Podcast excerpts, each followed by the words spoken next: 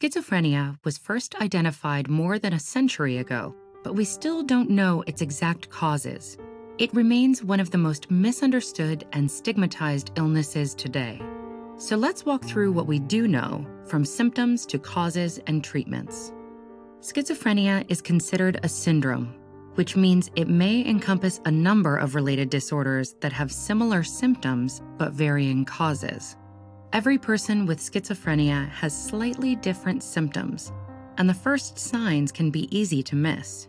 Subtle personality changes, irritability, or a gradual encroachment of unusual thoughts. Patients are usually diagnosed after the onset of psychosis, which typically occurs in the late teens or early 20s for men and the late 20s or early 30s for women. A first psychotic episode can feature delusions, hallucinations, and disordered speech and behavior. These are called positive symptoms, meaning they occur in people with schizophrenia but not in the general population. It's a common misperception that people with schizophrenia have multiple personalities, but these symptoms indicate a disruption of thought processes rather than the manifestation of another personality. Schizophrenia also has negative symptoms. These are qualities that are reduced in people with schizophrenia such as motivation, expression of emotion, or speech. There are cognitive symptoms as well, like difficulty concentrating, remembering information, and making decisions. So, what causes the onset of psychosis? There likely isn't one single cause, but a combination of genetic and environmental risk factors that contribute. Schizophrenia has some of the strongest genetic links of any psychiatric illness. Though about 1% of people have schizophrenia, Children or siblings of people with schizophrenia are 10 times likelier to develop the disease, and an identical twin of someone with schizophrenia has a 40% chance of being affected.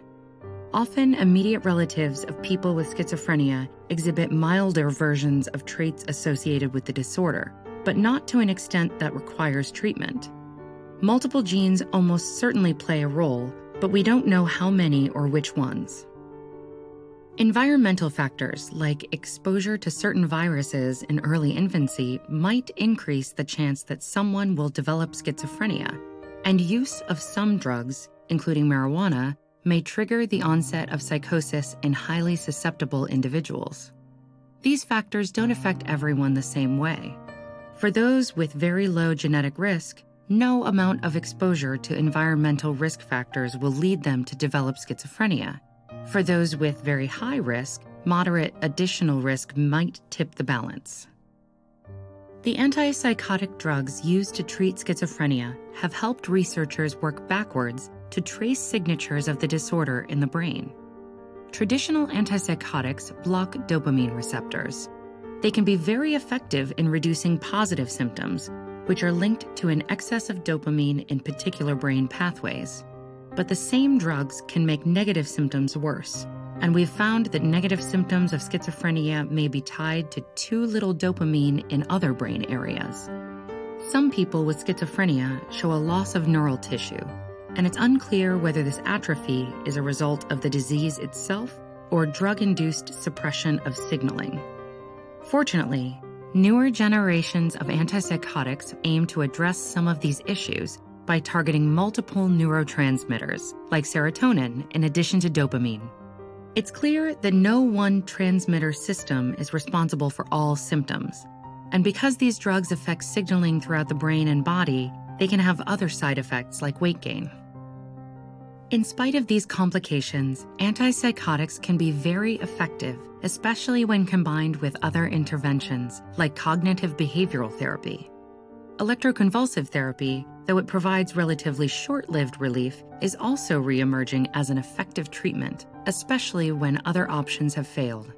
Early intervention is also extremely important.